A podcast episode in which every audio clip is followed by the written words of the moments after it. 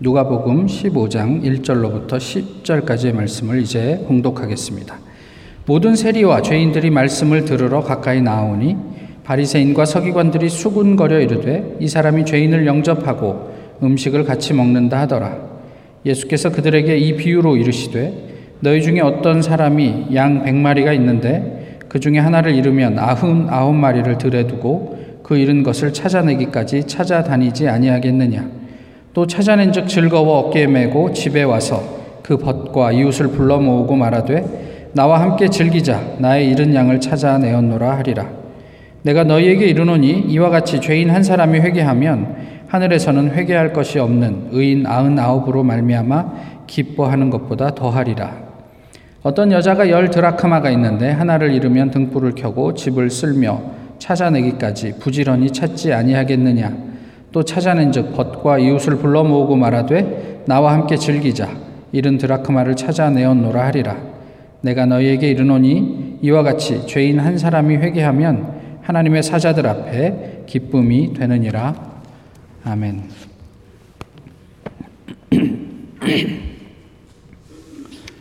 어, 뭐 은퇴한 지 오래되신 한국의 유명한 목사님께서 예전에 현직에 계실 때 어, 신학생들이 모인 자리에서 이런 강의를 하신 적이 있어요. 그 자리에 저도 있었는데요. 어, 내용은 이렇습니다. 목회를 할 때 모든 교인을 다 살피려고 하지 마라. 상위 10%의 교인만 잘 살펴라. 그러면 그 10%가 나머지 90%를 알아서 챙길 것이다. 뭐 이렇게 얘기를 하셨어요. 어떻게 생각을 하십니까? 사실 이 이야기는 목회 성장학에서 하고 있는 이야기이죠. 물론 그 교회가 한국에서 뭐 몇 손가락 안에 드는 대형 교회라는 점을 감안하면 이해할 수 있는 부분이 있죠. 뭐 수만 명이 되는 교인들을 담임 목사 혼자서 어떻게 다 챙기고 살피겠습니까? 그렇지만 그럼에도 불구하고 여전히 그 말에 전적으로 동의하기가 어려운 것도 어, 사실입니다. 제가 두 주 전에 보스턴에 다녀왔는데요. 그때 그 이 타운을 거쳐간 분들이 이제 많이 출석하신다는 교회에 가서 예배를 드렸습니다.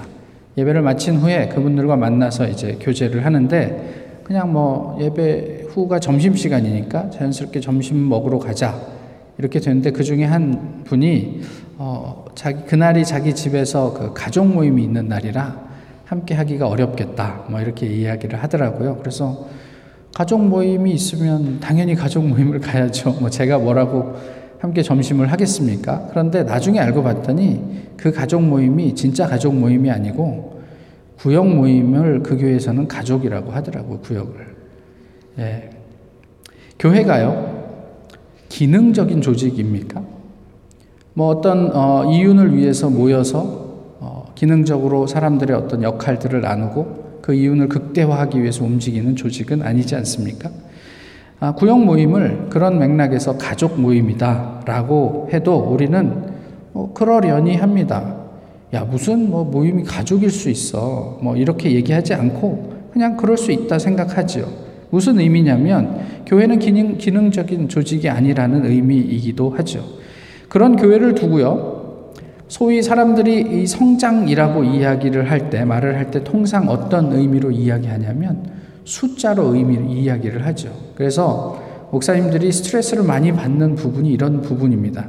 당신이 오신 이후에 교인의 숫자가 늘었다, 줄었다. 이것으로 이제 그 장로님들과 목사님들 사이에서 아주 중요한 이야기들을 하게 하곤 하죠. 그런데 그런 수적 증가에 일차적인 초점을 맞추면 아, 하나님의 뜻을 정말 바르게 쫓아갈 수 있을까요? 제가 이렇게 얘기하는 것은 그렇지 않다 이런 얘기를 하고 싶은 것일까요? 그럼 이렇게 한번 생각해 볼까요?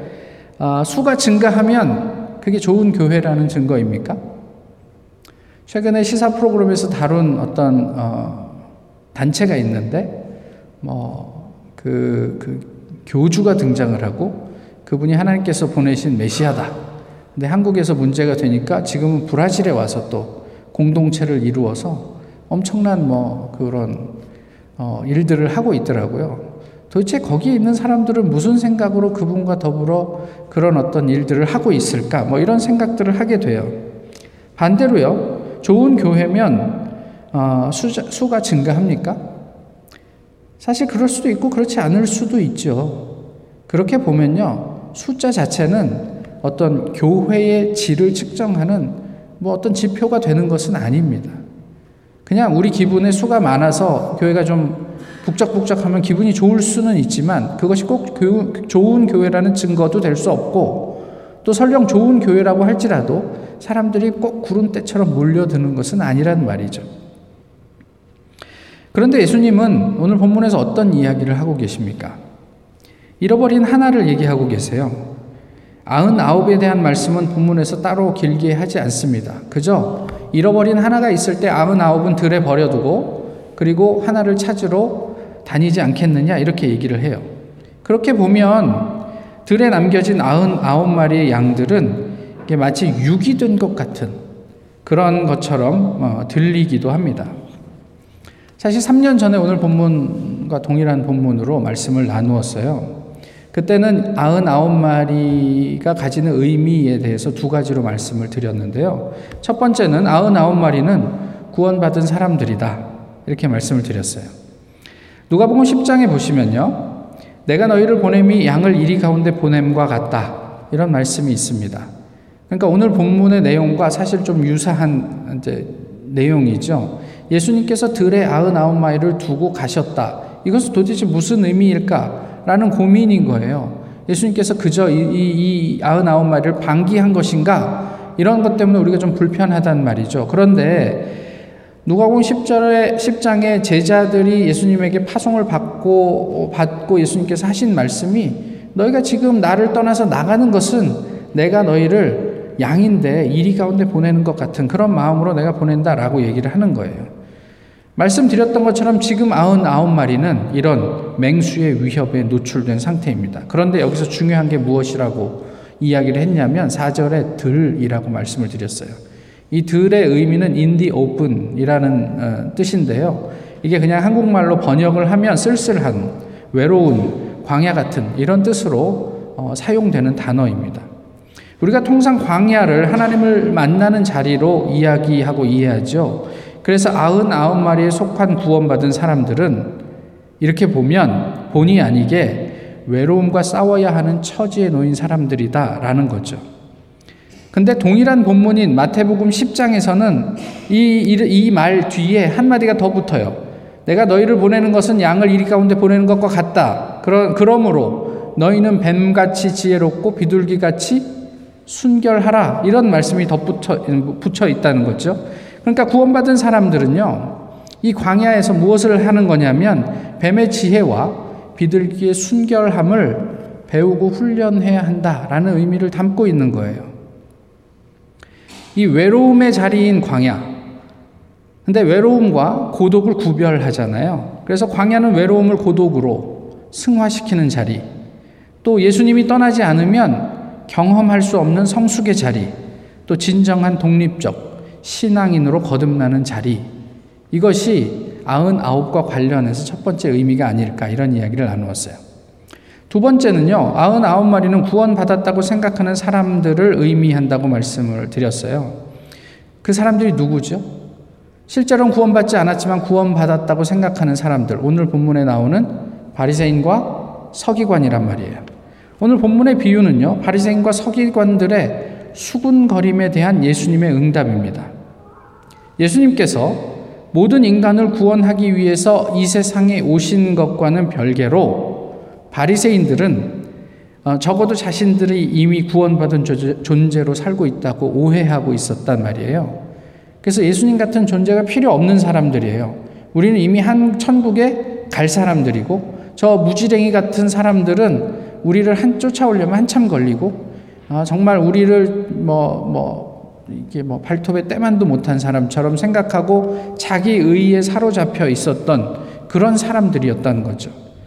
성경은요, 구원을 이중적으로 이야기합니다. 하나는 구원을 받는 것으로 이야기하기도 하고, 다른 한편에서는 구원을 날마다 이루어가는 것으로 이야기하기도 하죠.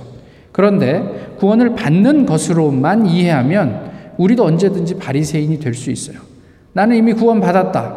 이제 더 뭐가 필요한가? 라고 어, 접근하기 시작하면 이게 어떻게 대책이 없는 거예요. 반면에 바울은요, 빌립보 교인들에게 보낸 서신에서 이런 이야기를 합니다.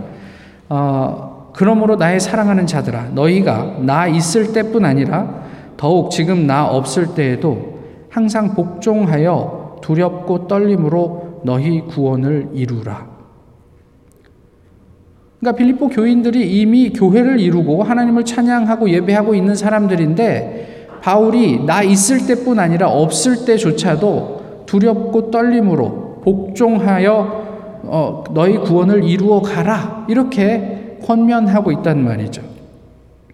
이것이 3년 전에 나눈 어, 말씀의 이제 중요한 요약입니다. 오늘은 여기에다가 조금 더 다른 이야기들을 좀 나누었으면 좋겠어요. 잃어버린 양과 관련해서 마태복음에도 같은 본문이 나옵니다. 그런데 잃어버렸다라는 그 단어를 다르게 표시하고 있어요. 마태복음에서 쓰고 있는 잃어버림은 그냥 우리가 통상 얘기하는 그냥 뭐 어쩌다 그렇게 된 거예요. 그런데 누가복음 누가복음에 나오는 이 잃어버렸다는 단어는요. 이 한 마리의 양에 대해 이 양이 의도적으로 이탈했다라는 의미를 담고 있어요. 일부러 양이 무리에서 떨어져 나간 거예요. 그러니까 본문의 잃어버림은 바르게 따르지 못하는 그래서 신앙을 타협하고 또는 희석하고 또는 뭐 왜곡하고 아니면 뭐 오해하고 착각하는 그런 의미가 잃어버림에 담겨져 있는 거예요. 예수님의 사역의 의문을 제기하고요. 여기에서 수군거렸다는 얘기는 아 진짜 못 말려 뭐 이런 머리 가로젓는 그런 그런 모습을 묘사하거든요. 그러니까 예수님의 사역에 대해서 예수님의 말씀에 대해서 그렇게 반응하던 바리새인과 서기관들에게 오늘 본문은 아주 뼈 있는 일침을 날리고 있다는 어, 그런 그런 내용인 거예요. 무슨 무슨 말씀을 예수님 하고 싶으셨을까? 결론부터 얘기하자면 이미 말씀드렸지만 예수님은 잃은 양 한 마리가 바로 바리새인 너희들을 포함하고 있다. 이런 말씀을 하고 싶으셨던 것 같아요. 바리새인을 비판하신 게 아니에요. 왜 그러냐면 내가 그 잃은 양 한 마리 때문에 아흔 아홉 마리를 이 위험에 그저 두고 그 한 마리를 찾아 나선다. 이 예수님의 진심을 바리새인들에게 말씀하고 있는 내용이란 말이에요. 그래서 이 바보 같은 놈들아 너네는 구원받지 못한 사람들이야 교만한 놈들 이렇게 이야기하신 게 아니라 너희가 그런 부류인데 깨닫지는 못하지만 그런 잃은 양 한 마리인데 내가 너희를 위해서 이 땅에 왔다. 이런 이야기를 하고 계시는 거예요. 99를 방기하고 이를 찾는 것 사실 경제적인 측면에서 보면 말도 되지 않습니다. 더구나 그 하나를 찾으면 또 기뻐서 잔치를 한대요. 어느, 어느 누가 1불짜리 100개를 가지고 있는데 99이 있는데 1불 잃어버렸다고 99부를 그냥 아무 데나 얹어놓고 일부를 찾아다니겠어요? 또 그 일부를 찾았다고 100부를 써서 사람들하고 밥 먹고 축하합니까? 이런 손해가 어디 있습니까? 눈꼴신 바리새인들 그냥 없는 셈 치면 편하, 편하 죠. 그게 더 효율적이지 않아요? 그러나 예수님은 그렇게 하지 않으시겠대요. 이상적이긴 하지만 또 저희 눈에는 좀 이상하기도 합니다. 그렇죠. 예수님은 예수님의 행보는 늘 이랬어요. 바리새인 눈에는 언제나 이상했어요. 우리에게도 그래요. 예수님의 요구나 예수님께서 하신 말씀들은 늘 뭔가 이제까지 듣던 것과는 달랐어요. 그러면 왜 굳이 예수님은 이런 비효율적이고 힘든 힘든 길을 선택하셨을까? 성경은 그에 대해서 그게 예수님이 이 땅에 오신 목적이다 이렇게 보여주는 거예요. 그게 비효율적이라도 그게 우리 우리와 우리가 생각하는 것과 좀 달라도 우리가 잘 이해할 수 없어도 그래도 예수님이 그 힘들고 어려운 길을 갈 수밖에 없는 것은 그것이 예수님께서 이 땅에 오신 목적이기 때문이다 이렇게 말씀하시는 것 같아요. 새 학기가 되면 교회마다 은근히 신경 쓰는 일이 많이 있습니다. 그 중에 아주 대표적인 게 뭐죠? 새로 오는 학생들이에요. 그죠? 이번에는 우리 교회에 학생들이 얼마나 와서 정착을 할까? 뭐 이런, 이런 거, 그런 거죠. 우리의 솔직한 기대는 많은 사람들이 우리 교회에 왔으면 좋겠다. 이런 것 아닙니까? 그런데 조금 더 생각을 해 보니까요. 우리가 기대하는 그 대상들이 다 교회 다니는 사람들이에요. 그래서 이렇게 이제 올라오는 거 보면 교회를 다니십니까? 그럼 예, 다닙니다. 다닐 교회를 찾고 있습니다. 뭐 이런 데 체크가 되어 있는 거죠. 그래서 우리 우리도 그렇고 교회도 그렇고 저마다 교회에 다니는 사람들을 우리 교회에 이렇게 표현해서 괜찮을지 모르겠지만 유치하기 위해서 어, 노력을 한단 말이에요. 오늘 본문의 언어로 이야기하면 우리는 또 각 교회는 아흔 아홉 마리의 양을, 양에 관심을 가지고 어, 심혈을 기울여요. 이게 나쁘단 얘기 아니에요. 제가 말씀하시, 말씀드리는 게. 그런데 이런 측면이 있지 않나는 얘기를 말씀드리고 있는 거예요. 지극히 당연한 거죠. 이 타운에 새로 오는 아, 그 신자들을 어, 우리가 환영하고 영접해서 함께 삶과 신앙을 나누는 일이 나쁜 일이 아니죠. 그렇지만 또 다른 한편으로는 잃어버린 한 마리는 그 때문에 상대적으로 소외되고 배제되기도 하는 것은 아닌가 싶은 거예요. 사실 한국은 지금 교회에 다니는 청년이 별로 없습니다. 아이들도 별로 없어요. 그래서 어, 만나는 청년들 중에 교회 다니는 사람들을 찾아보기가 어렵습니다. 그렇게 생각하면 지금 우리는 아흔아홉에게 관심을 갖는 게 아니고 한 명밖에 없는 교인을 어떻게 해야 되나 거기에 전전긍긍하면서 우리가 뭐 이게 경쟁 아닌 경쟁 신경을 쓰고 있고 오히려 잃어버린 아흔아홉 교회와 상관없는 아흔아홉에 대해서는 아 교회가 좀 품위가 있어야지. 요즘 세상이 어떤 세상인데 예수 천당 불신 지옥 갖고 사람들한테 나가나? 뭐 이런 이야기를 하고 또는 뭐 요즘 세대는 변했어. 문화가 이제는 그런 문화가 아니지. 또 나는 그렇게 나가서 이렇게 원색적인 복음을 전하는 내성적이라서 그런 스타일은 아니야.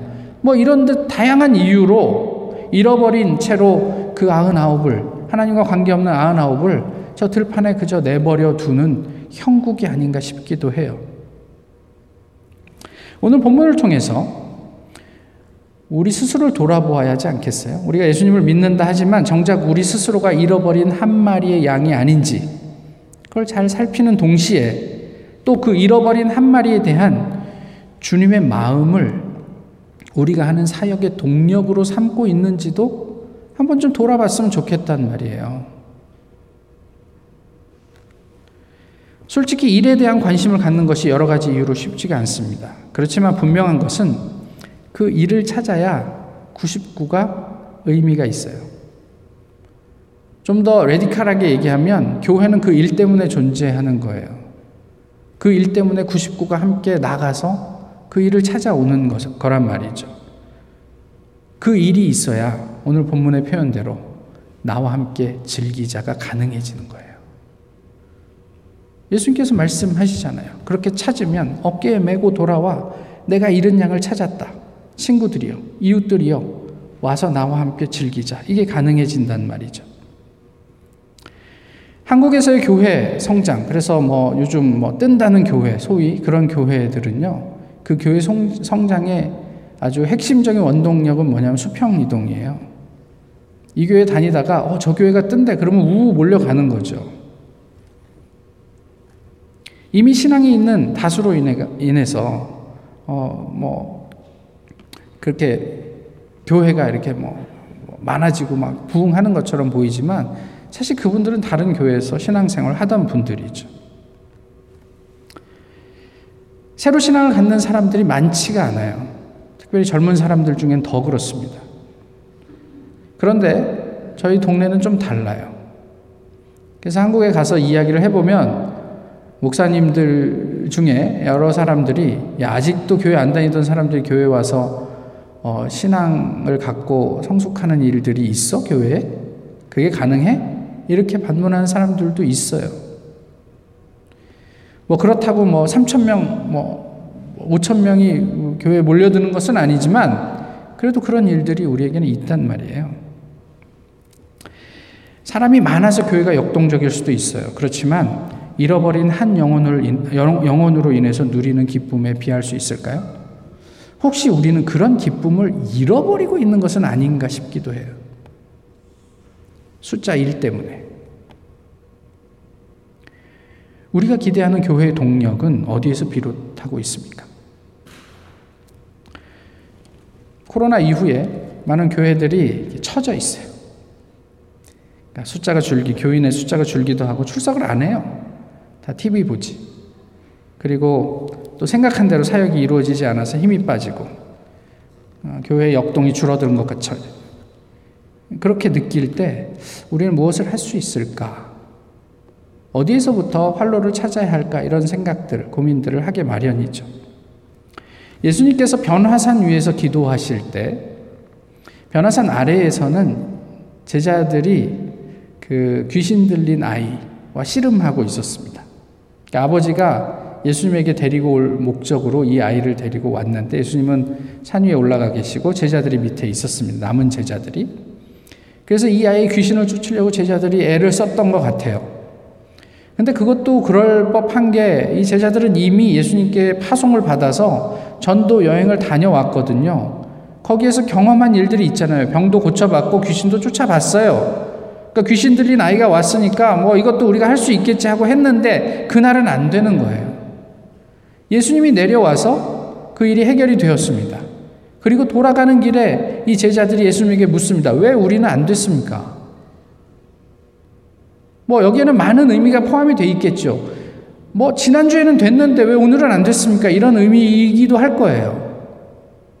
그때 예수님이 뭐라고 마가복음에서 얘기하셨냐면 기도 외에는 이런 종류가 나갈 수 없느니라 이렇게 말씀하셨어요. 무슨 이야기입니까? 우리가 우리 우리가 시전하는 교회 여러 가지 행사나 이런 것들이 기도에 근거하고 있는 것입니까? 기도가 아니면 그건 뭐 귀신 아니야 귀신 할아버지를 할아버지를 쫓아도 의미가 없는 일이다라는 또 다른 표현이 아닐까요?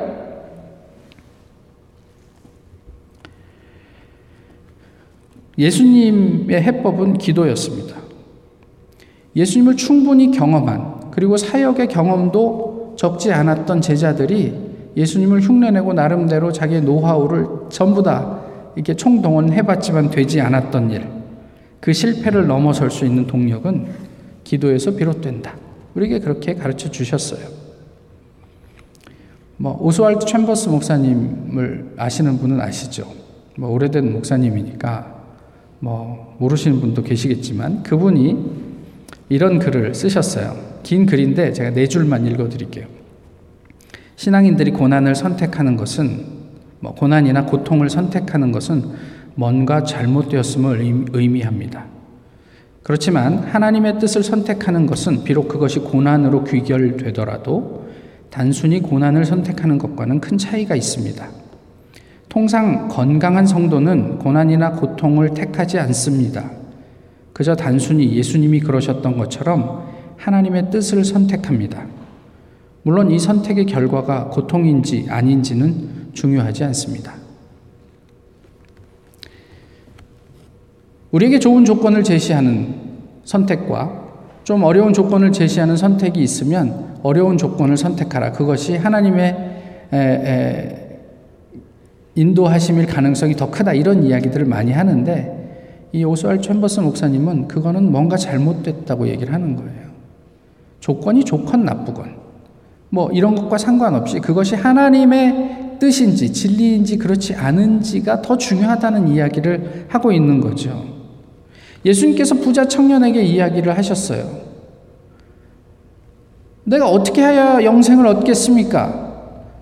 말씀이 어떻게 기록되어 있느냐? 하나님 말씀을 지키라고 돼 있죠. 내가 어려서부터 이 모든 율법은 다 지켰습니다. 이렇게 얘기를 했습니다. 부족한 게 없어요.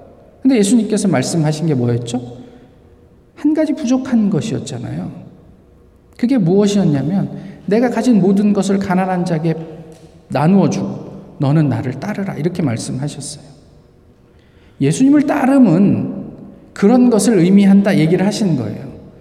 내가 형식적으로 모든 것을 다 지키고 자타가 공인하는 좋은 신앙인인 게 중요한 게 아니고요. 정말 그 안에 하나님의 진리가 녹아 있느냐? 이걸 예수님께서 묻고 있는 거예요. 정말로 재산을 다 팔아라? 이런 거는 중요한 문제가 아니에요. 나는 하나님을 믿기 위해서 재산을 다 팔았습니다. 아나니와 삽비라는 그렇게 거짓말을 하고 죽어갔잖아요.